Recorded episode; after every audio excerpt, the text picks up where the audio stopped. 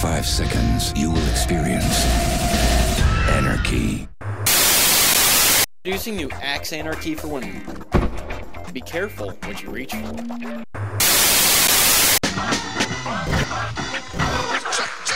From Sean Combs Enterprises comes a new 24 7 channel set to launch an assault on television. Introducing Revolt.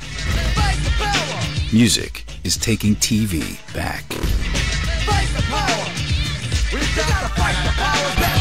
Revolt TV.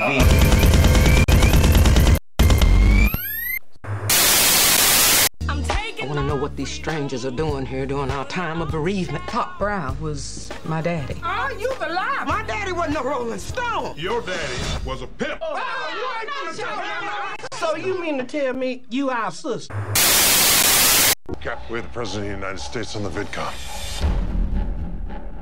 The last you heard, I was Speaker of the House. The President died two months ago, the Vice President a week later. Russia no longer has a functioning government. Most of our population is dying or dead. Javier Acosta has kept a tight control on supply. If this trade goes through, we're looking at a full-scale gang war. We're gonna squeeze their soldiers harder than ever. A cop was shot three days ago. I heard you recognize the shooter. You're gonna give me his name. Or what? Or we go Gangnam style. What? He's gonna need a few minutes. Anything on the shooter? Carlos Acosta. We're like a power couple. We're like Rihanna and Chris Brown. You're a good dancer. Sometimes you're meaner than I'd like you to be. Drunk stagger, drunk swagger. I don't rap good, it don't matter. So let me ask you this What is happening in Hollywood? Hello and welcome to On Resistance. This is Bobby speaking. Today we'll be discussing Hollywood Industrial Complex. So let's get right into it. Um, what is the Hollywood Industrial Complex? This is J Ray. I think that the Hollywood Industrial Complex is the industry of producing film for consumption and that includes i think all the workers but also how that industry relates to other institutions such as the military and of systemic oppression such as racism white supremacy heteropatriarchy and ableism because a lot of the commentary and dialogue in these films a lot of the portrayals of people scripted into these films that the workers have to fill causes them to compromise their own identities to kind of fit this script of representation that just perpetuates oppression yeah, the Hollywood Industrial Complex kind of like a play on the military industrial complex or all these different complexes that we have that exist in America. X, you're next. Oh, yeah. Hi, this is X. I would agree with that. I feel like the Hollywood industrial complex is part of a larger industry, industrial complex like the media. I think the media industrial complex is part of of Hollywood. We're, we're, focusing on Hollywood because Hollywood has a lot to do with how we keep replicating certain beliefs, certain truths, hegemony when it comes to oppressive dynamics. Hollywood tends to replicate that, even in the most radical or wanting to be anti oppressive displays or portrays of human nature and human behavior, you still have to replicate oppressive dynamics unless it's so far removed, like sci fi, future kind of dynamics, then that might be possible. But still, it's an industry that is connected to, like J Ray said, all these institutions that are highly problematic and only serving and privileging a certain people over oppressed others. This is Anton. We kind of use the word prison industrial complex or military industrial complex to just sort of describe the various business relationships that the, the, people in power sort of have with each other in order to make more money and perpetuate the sort of status quo that image that they want. 90% of the shows that I've watched in the last two months have featured a main character who's a member of the police or the military. We have all these movies where the military or the police are portrayed in this heroic light and very few movies where that is the opposite. So, in order for those sorts of relationships to develop, these sort of industrial complex take form. They're putting on all this propaganda and the long term psychological effects on us from consuming that media have not really been extrapolated on. When I think of uh, the Hollywood industrial complex, specifically us being here in LA, I just think of how much it controls the city. From everything from the people who are either cleaning for the people um, who work in the industry, providing food for the people in the industry, clothes, lifestyle, like social. Um, pretty much, LA is pretty much controlled by Hollywood. And then also, when you think about who the gentrifying class is, it is people coming from different parts of the country or different parts of the world trying to make it into Hollywood. And so that kind of industrial complex exists here. J Ray? like the fruits of the Hollywood industrial complex are these films or these representations, and a lot of people just view that as entertainment. And a lot of people really are drawn, I think, towards entertainment because of our day to day grind, because of capitalism, because of so much oppression. People seek out entertainment and some sort of like comfort or some sort of less critical way to consume media. But a lot of the times, how much of this entertainment isn't produced for entertainment purposes, it's produced for capitalist purposes, for people to profit off of. When people come from other parts of the world, what they see in their head is a glamorized Los Angeles and when you get here, there's capitalism here, there's poverty here. And the portrayal of these glamorized movies tend to always have some sort of strong white male protagonist and a supporting cast that is always enabling and empowering the strong white male protagonist that, as Anton mentioned, there are a lot of films that tend to circulate around violence and around police and military or the rogue white male vigilante that is absolutely justified in enacting terror on non-white communities like this is a repeated narrative in hollywood and so when people come here they come here to fill those roles in, in the Hollywood industrial complex, forgetting that they're also filling those roles like on the street, interpersonally in communities where people actually are living. Yeah, a lot of times LA's our poverty ends up being the backdrop for these future films or shows. So what's the new show? Gang was it called? Gang Gang related. Gang related. Mm-hmm. Which was actually being shot in Echo Park during when the gang injunction whole thing was being facilitated. Should we talk about that? Do you want to talk I, about I that? To, yeah. yeah. Well, when people were organizing against the gang injunctions before they were implemented, they started uh, filming this show in the neighborhood. They didn't talk to the residents of the neighborhood beforehand. They just did like Hollywood does and decided to rent out the street and display temporarily displace every single person that lives on the street from parking there. So people like us were upset, the people who were organizing against gang injunctions. So we went there and we just walked on set and we disrupted it from happening, calling out the producers as well as the RZA um, and let him know that you are actually using this as a prop in the background. We're tired of the city and Hollywood and the police taking advantage of and exploiting this community's circumstances and economic positions. Do you? I would just add that when we talk to the actors on set who Mm. We're using this community that is experiencing targeting by the police as a backdrop to justify police interaction. The actors were kind of confused. One of them actually said, Oh, you're upset about the media, but we're not the media. Wrong. Um, as if actors, you know, that, that because they're playing like a television show or a movie, that they're not the media. And I feel like the Hollywood Industrial Complex does a really good job of making the workers, the actors, and the actors that work feel like they're not participating in oppression. They're just filling roles. And you can't really remove that. Like if you're playing a cop, there's some sort of power dynamic that goes into you playing that cop as a role and in a community. Doesn't sound very Wu Tang.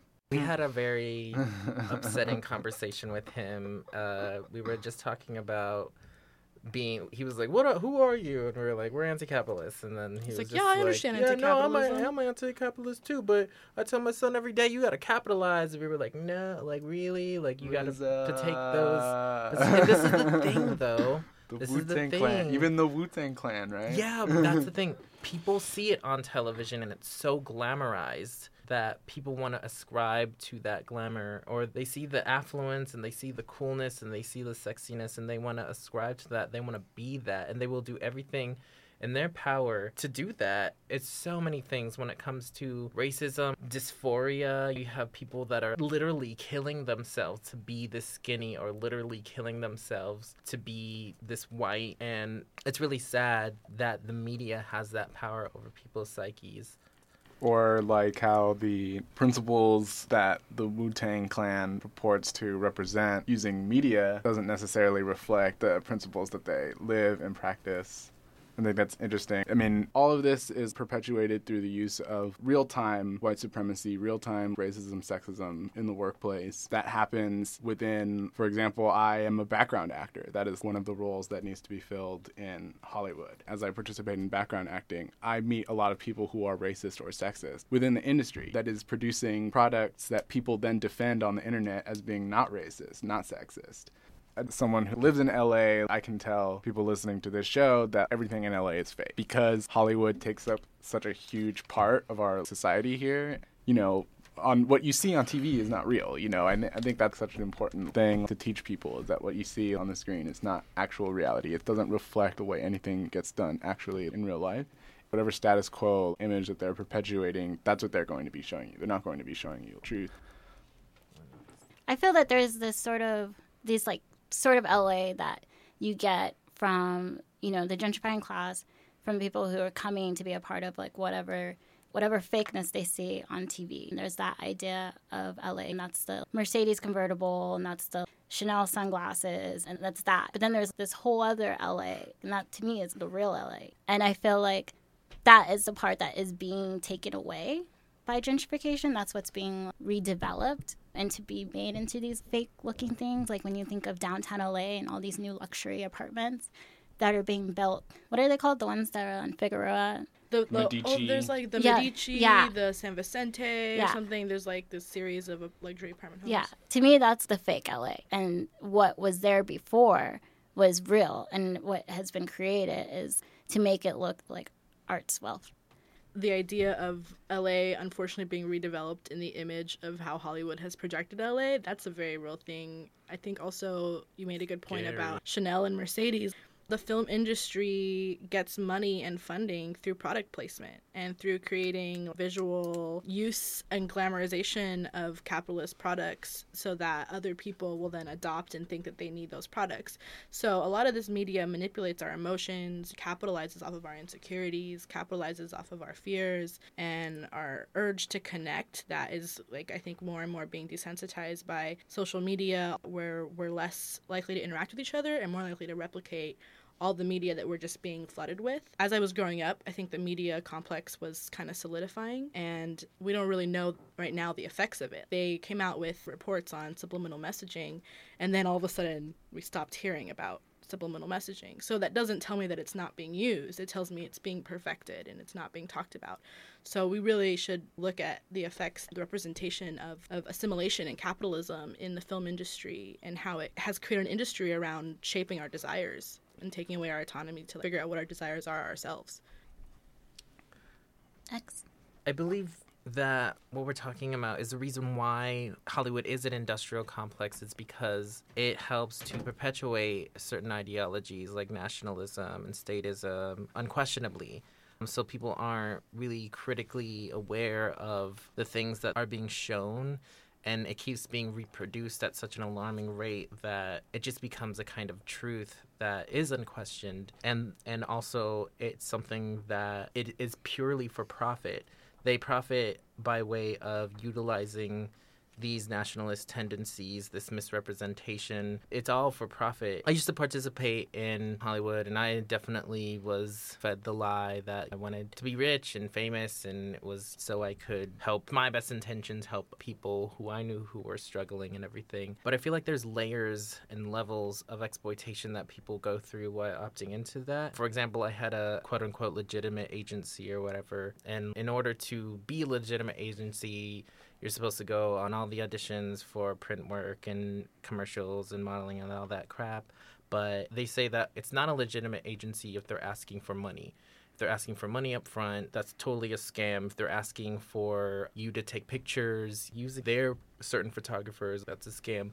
But it's like when you think about scam, who's being scammed really? If I'm in a magazine for Versace or whatever, I'm not getting nearly as much that Versace actually makes to use my image for them to make money. That is still scamming somebody. That's still exploitation of the proletariat. They're using people's images to make profit off of them. And also, when it comes to fashion, which is also connected to the Hollywood industrial complex, because, like Jai said, they place these products into these movies and these shows very strategically to get people to buy them. I say fashion also doesn't give a crap about its models or the people that being used as images, as props to sell their things, because year after year, models get skinnier and skinnier because they use less fabric on these models. When they're going down the runway, they they want to use less fabric. Yeah, they don't care about you. They just care about the profit. It makes them more profit by using less fabric. So when we think of the Hollywood industrial complex and what it sounds like what we're talking about is how this is used as propaganda for the people, how does this perpetuate the state's interests? J Ray? So I was doing some research for this show, and I thought I was going to have to dig a little harder, but it's they're they're pretty open and blatant about how the state gets its agenda reflected by the media produced by Hollywood. Apparently, Hollywood has a liaison office with every single major law enforcement or governmental agency, from the CIA to the Department of Homeland Security to the FBI to the Pentagon. The FBI created its entertainment office in the 1930s because it was interested in how warriors and spies were portrayed in a certain light. Um, Chase Brandon was an undercover CIA agent for a quarter century, and he started the CIA's Hollywood office nine years ago. There's also a NASA liaison office that was started in 1997. One of the industry liaisons with Hollywood worked on movies like Space Cowboys, Armageddon, and the IMAX version of Apollo 13, starring Tom Hanks. And what they do is they get scripts funneled to these liaison offices between these law enforcement agencies, and they go through the scripts and they make sure to change certain lines and certain character descriptions to reflect what the administration, what the state, wants, what the state's agenda is as a military occupying force to make sure that it creates and sets perceptions and trends in films that reinforce and justify their power. We can think about theoretically how the state profits off of representation in the media, but there's also very clear agencies that have been set up to make sure that Hollywood doesn't stray too far from reinforcing the agenda of the government. This probably has a lot to do with why most of the shows on TV right now are somewhat related to either a cop drama or some sort of bureaucratic state agency. And how most of the movies after 9 11, when there were all of these war movies that came out, there's like 20 of them within the year of 2001. Most of them all were funded by the military. Certain corporations, like the RAND Corporation, for example, I think I've mentioned before, they use their technology and their funding to create create for war profiteering. So it's relative to the military industrial complex that makes money. I wanted to kind of touch up on just co optation as well. We were talking a little bit about Wu Tang, a little bit, and how hip hop has taken a very interesting route from it being about struggling as black people living in the hood and often having no other choice but to maybe opt into the military industrial complex or becoming police themselves, living in constructed poverty. Going from that to corporate hip hop, where it's bling and diamonds and crowns and being the king and being up and up, and so much sexism and so much wanting to ascribe to affluence and putting down people who aren't who aren't affluent, people putting down people who don't have the newest Benz or just bragging and boasting about material possessions. I think that's completely constructed by by corporate interests and corporate industries that are wanting to sell certain things to working class people, to people living below the poverty line, to perpetuate that mass consumerism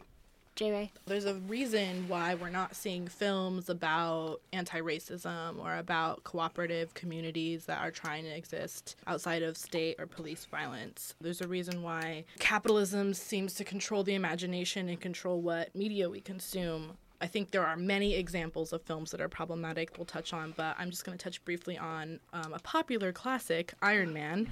Represented torture scenes of supposedly Al Qaeda type stand ins that he gets captured by. And the stuff that's being portrayed in the film is stuff that the American military has done and is doing and did to displace like the entire country of Iraq and destroy Afghanistan. So you look at the history of Iron Man, even when it was the comic book, and this is stuff I'm learning now, and this is why I appreciate doing this radio project because it causes me to do more research when the comic book came out in 1978, Iron Man was being used as war propaganda against Vietnam. And basically, the, the big bad evil forces and that Iron Man was fighting back then were portrayed as homogeneously Asian. So we can clearly see racism used to perpetuate war propaganda. The movie's being criticized by anti war critics. Iron Man comes back and has a change of heart and says, Well, you know, I don't want to build mass weaponry anymore. But then he proceeds to build this super suit and then go back into countries that are portrayed to be problematic territories that really just like challenge US capitalism by having their own regions and continue murdering people with this weapon and then giving passes to the US military. The quote unquote enemies of choice are always portrayed to reflect the needs of the American military to scapegoat and criminalize and demonize a foreign other. And the movie, the film, the comic book will just adapt and people just consume it as entertainment, but it's not. It reflects racism and war. So we see that the state perpetuates and represents what it wants us to see in regards to cops or the military industrial complex. But how does it also reinforce systems of oppression and stereotypes? When I think about movies in general, since we're talking about Hollywood, I think about zombie films and how zombie films because I, I used to really really like zombie films but once you know thinking about it critically well this seems like a very this movie feeds off of that class war propaganda and it makes you scared of all the people that are you know ah, angry and fighting for their their rights. I feel like it's symbolism for people who aren't really wanting to ascribe to civilization as it is and they're angry about it. And it's like you know how people use the term uh, eat the rich because what else is there going to be to eat once all the natural resources are used up? I feel like it's just kind of meant to scare, you know, high class people or even there are racial implications involved in it. It's meant to scare white people. I feel like it kind of feeds off of those already existing racial and bias kind of tensions that exist I wanted to talk a little bit about appropriation and how often at times when something is so, like we said, hegemony and truth, things are so replicated, the love of the police within the media or certain individual certain social groups of people doing a certain kind of thing that there are these assumptions that people have that keeps being replicated by the media ugh, there's so many things because Hollywood doesn't only play off of racial stereotypes, but also cultural issues of rape culture. Hollywood doesn't talk about consent. You see a movie, you immediately assume that all women want this, or you immediately assume it's okay to just, you know, lunge and kiss somebody when they didn't consent to that. That's wrong. These things are taught to to people by way of film and yeah, I totally grew up in the 90s and like li- watch all of 90s media but i'm starting to see the devastating effects of of these images and these these oppressive dynamics that keep being replicated. Although we want more representation for non-white communities and more representation not just the white male as the protagonist. We want more representation period but that isn't the end of the story because i feel like what happens is the representation gets simplified and then you have actors who are workers that are called in to fit a script and recite certain lines, recite certain stereotypes. And if they have a personal disagreement with that stereotype, or they're like, you know, this isn't actually true to my experience and this isn't reflective of expendable where we want to go, then there's no room to say that. And I think that the oppression is reinforced through people having to resign their autonomy over to fill these roles and not be able to break from the production of stereotypes through the media to maybe even create these roles. There's no room to, especially if you look at the production of humor in films, a lot of the humor is racist, sexist, ableist, transphobic. It's terrible. The humor is terrible. It's not funny.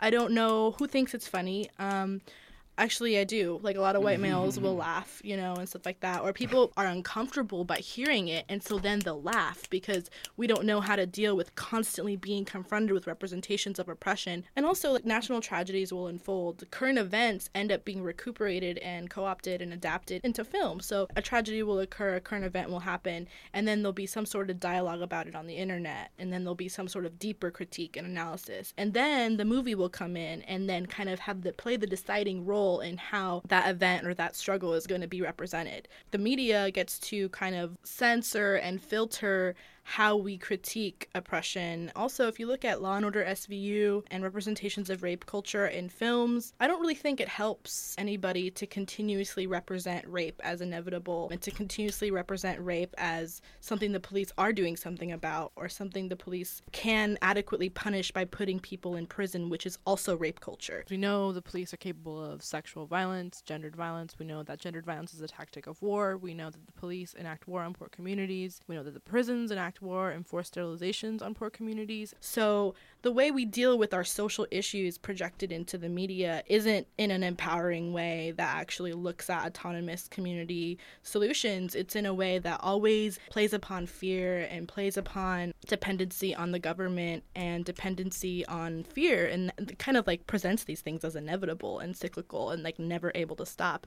And then because we're watching it in a really removed way and from a screen, we can't really knock on the screen and be like, hey, that's messed up. So we have to accept it because we're watching it on a screen. And so that has to do something with how we are confronted with those similar dynamics in real life and forcing us to just accept it in real life, which we don't have to do.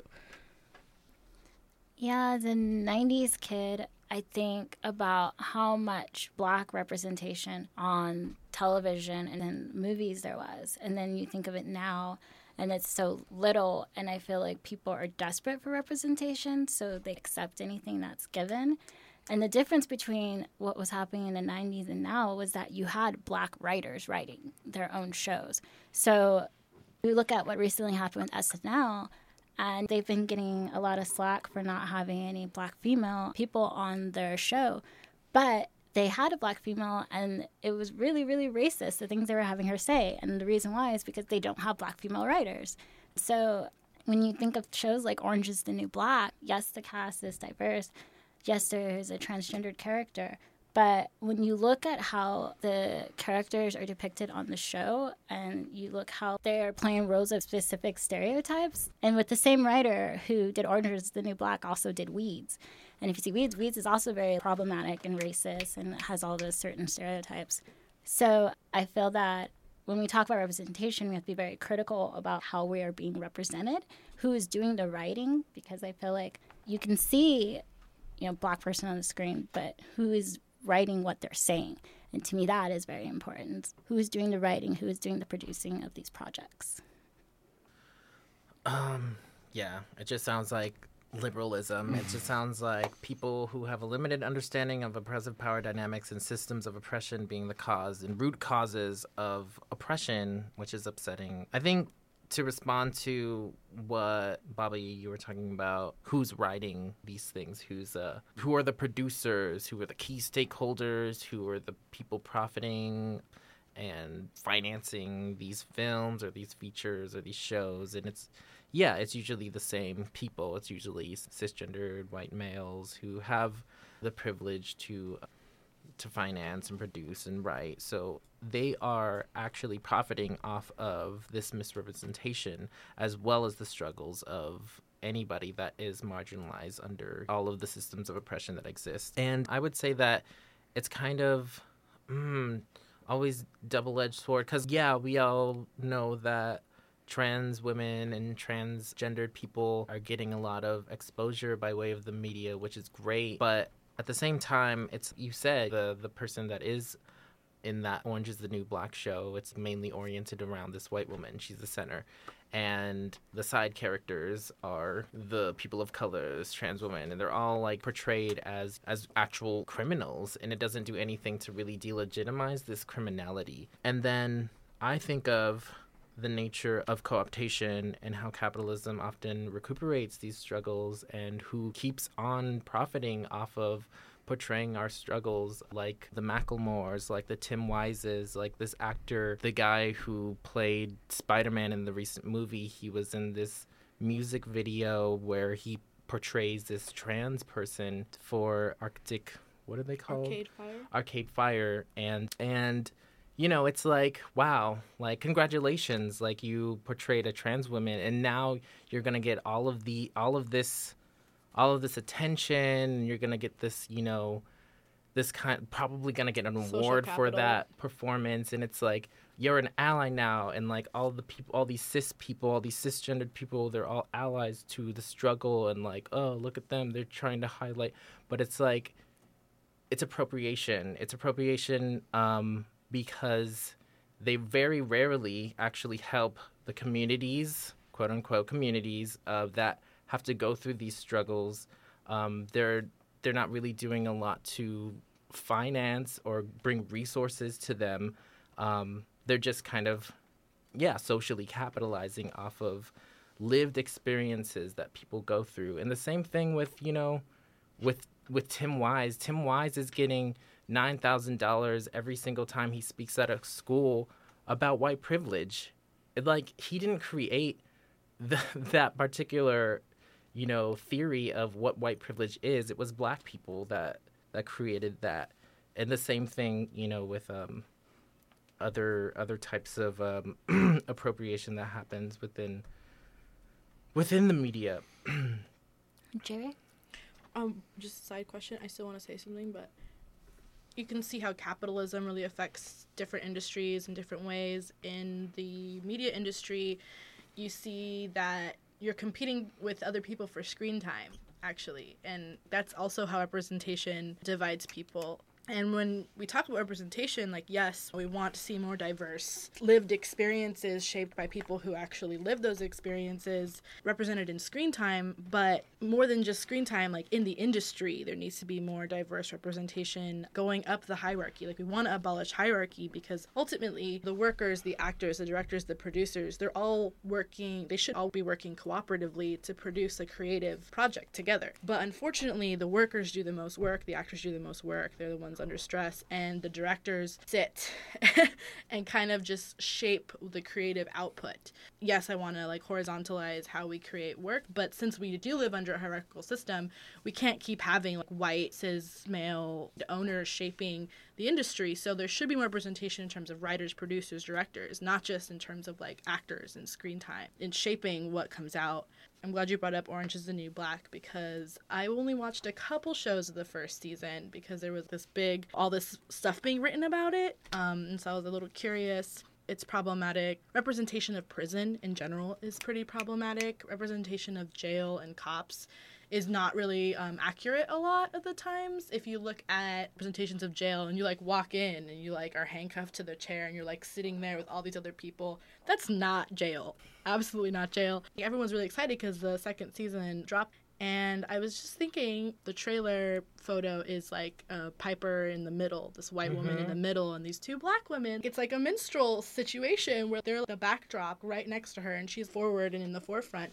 And I was just thinking, why okay cool you have a second season. Why does it still have to be about piper? Mm. There's nothing that says except for in the industry of what is acceptable movies and film there's nothing that says that your main character has to stay the main character. If the public and the people want to see more laverne cox or want to see more other characters that are non-white there's nothing that says you can't shift the focus of a tv show except for learned hierarchies and a learned process of no that's just not what we do in the industry. If it starts off as a show about a white woman it has to stay a show about a white woman. And i and i just realized yesterday it doesn't have to. And so i think that's an interesting thing about the hollywood industrial complex is there's a set way that films are produced there's a set way that roles are produced. So. I had a direct response to J Ray's question regarding, you know, why they use the then white woman, female body person in the front. I think it's profit driven because the demographic for the rest of America, the country that America is, you know, you have the Midwest. Most large scale cities are, they're predominantly people of color, but a lot of other places around the US are predominantly white because of genocide and because when settler colonialism happened, it was very, very far reaching and widespread. So I feel like this is the reason why within shows that Anton and I myself have participated in where they have certain quotas that they fill up for people of color because the particular area that they're trying to portray is trying to be as realistic as possible. So, though it's being filmed in LA, they are trying to portray Nowheresville, Alabama. And in Nowheresville, Alabama, there's only four or five people of color. And if the demographic is trying to be targeted for the people that live in these areas, these kind of rural areas, they don't want to shake the the actual reality of where they're living at. I, they probably could maybe make more profit off of these shows by diversifying. But when I think about the 90s, we're always referencing the 90s, there were a lot of nondescript racially ambiguous artists that came out. I was watching some things the other day. You had Paula Abdul and you had Mariah Carey. You had all of these racially ambiguous people just hanging out and doing music. That's great. But at the same time, if we want to be critical about representation and misrepresentation, though, it's good that they were in these positions making music. It's also the image. What is the image doing? Who is profiting off of the image? Yeah, Mariah Carey and Paula Abdul were profiting off of of this image, but so many other people were profiting off of this kind of exploitation, which is less empowering. Makes me think of racially ambiguous people in the scene, and like white supremacy and how white supremacy benefits from the Hollywood industrial complex and how you have actors who are white passing who will choose to play white characters or white roles. What does that do? What does that say? And it is a lack of roles for non whites. So you have people who, if they can pass, they'll do it but what are you saying to other people who are your race? And when you think of what black people are represented in television, it's light skinned, non black passing, 2B hair or European style hair that is being depicted, which is far different than as we keep going back to the 90s. And at least for me, why I keep going back to the 90s is because there was just such a strong shift. There was just a huge difference. You had Thursday night primetime TV, eight o'clock was a black family, and it was followed by another black family. And this is on Channel 4. You mm-hmm. had The Cosby, and then you had a show called A Different World, which was about black kids going to a historically black university wearing black power shirts. Could you imagine seeing that on NBC right now? And then you kind of think of like what black television shows are now, and most of them are produced by Tyler Perry. Mm-hmm. And Tyler Perry is like the one black producer, writer who's able to get anything greenlit and when you look at what he's doing, he's doing modern day blackface. And I was working on set a couple weeks ago, and we were talking about Tyler Perry. And I was speaking about why I feel like he's very problematic and why I don't support him. And this one white girl's like, oh, but I love Madea," And I'm like, of course you love Madea, you know? and when black artists create things, you have to think about who is laughing at your jokes, who's enjoying these things. And that's why I really appreciate Dave Chappelle, because Dave Chappelle walked away from doing his show because he realized the jokes that he was making, the white people were laughing a little too hard at it. And it's important as artists for us to be critical and who are you making your art for? How are you representing yourself? I know no one necessarily might want to be put in a representation role, but you are on TV. This is how black people are being represented all around the world. And you need to be more critical about how you're participating and perpetuating both white supremacy and anti blackness. The media is extremely it has a lot of institutional power. I feel like the media depicts ways in which to assimilate under all of these systems of oppression, and that assimilation is an acquired thirst for privileges and then once you accomplish retrieving these social and material benefits, you show that, oh, life is so much better. But that comes at a price, you know. With those privileges comes people who are being oppressed. It's not without an actual effect behind it.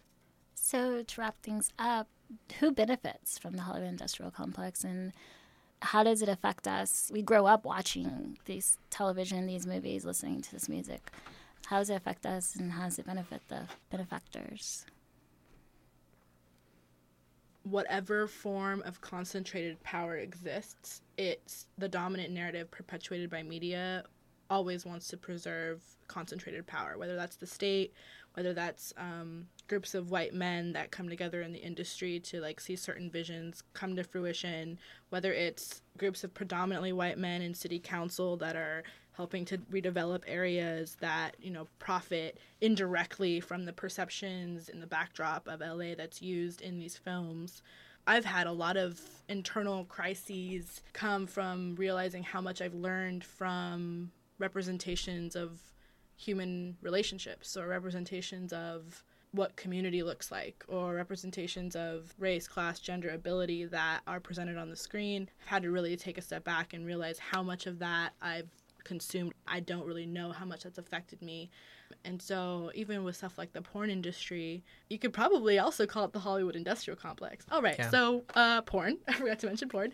but I feel like that has done a lot to kind of control and reproduce structures of violence and of how women are treated in the porn industry and how we learn sex from porn. A lot of people, like I did a porn study once, and we watch film and, and other media way before we start watching porn.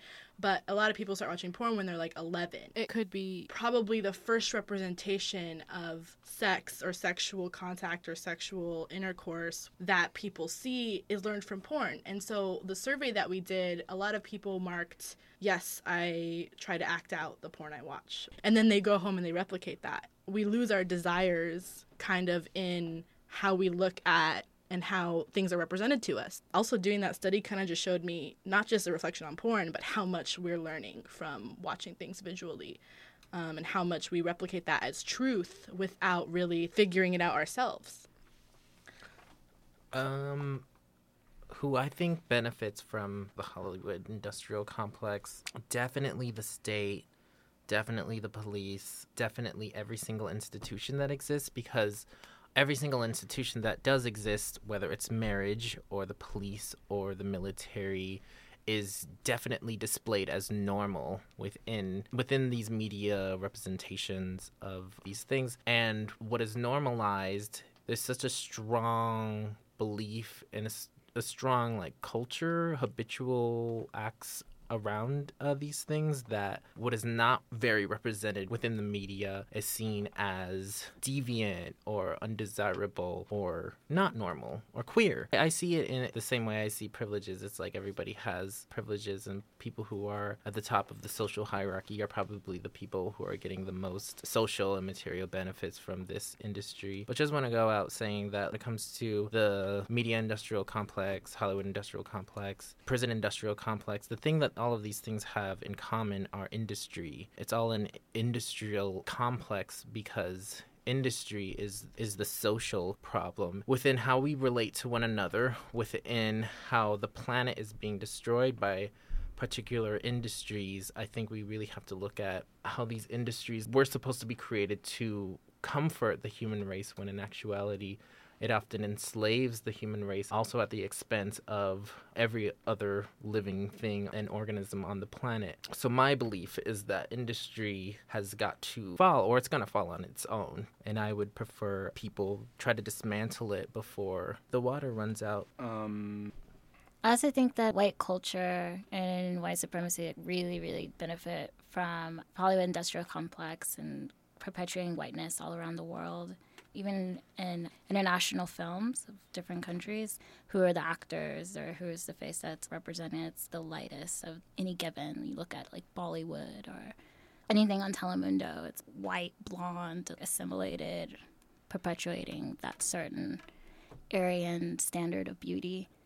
Yeah. So we'll be on next week, same time, Sunday at 1.30. You can listen to all our past shows on our SoundCloud. That's soundcloud.com slash on dash resistance. Check out our Tumblr at onresistanceradio.tumblr.com. And thanks for listening and hope to have you back next week. So let me ask you this. What is happening in Hollywood that a guy that tough will be on the street waving a gun, screaming, they are trying to kill me? Yeah. What's going on? Why is Dave Chappelle going to Africa? Why does Mariah Carey make a $100 million deal and take clothes off on TRL? It, a weak person cannot get to sit here and talk to you. Ain't no weak people talking to you. So what is happening in Hollywood? Nobody knows. The worst thing to call somebody is crazy, is dismissive. I don't understand this person, so they're crazy. That's bullshit. These people are not crazy. They're strong people. Maybe the environment is a little sick. Burn, Hollywood, burn. I smell a riot going on. First the guilty, now they're gone. Yeah, I'll check out a movie, but it'll take a black one to move me. Get me the hell away from this TV. All the news and views are beneath me. So all I hear about is shots ringing out about gangs putting each other's head out. So I'd rather kick some slang out. All right, fellas, let's go hang out.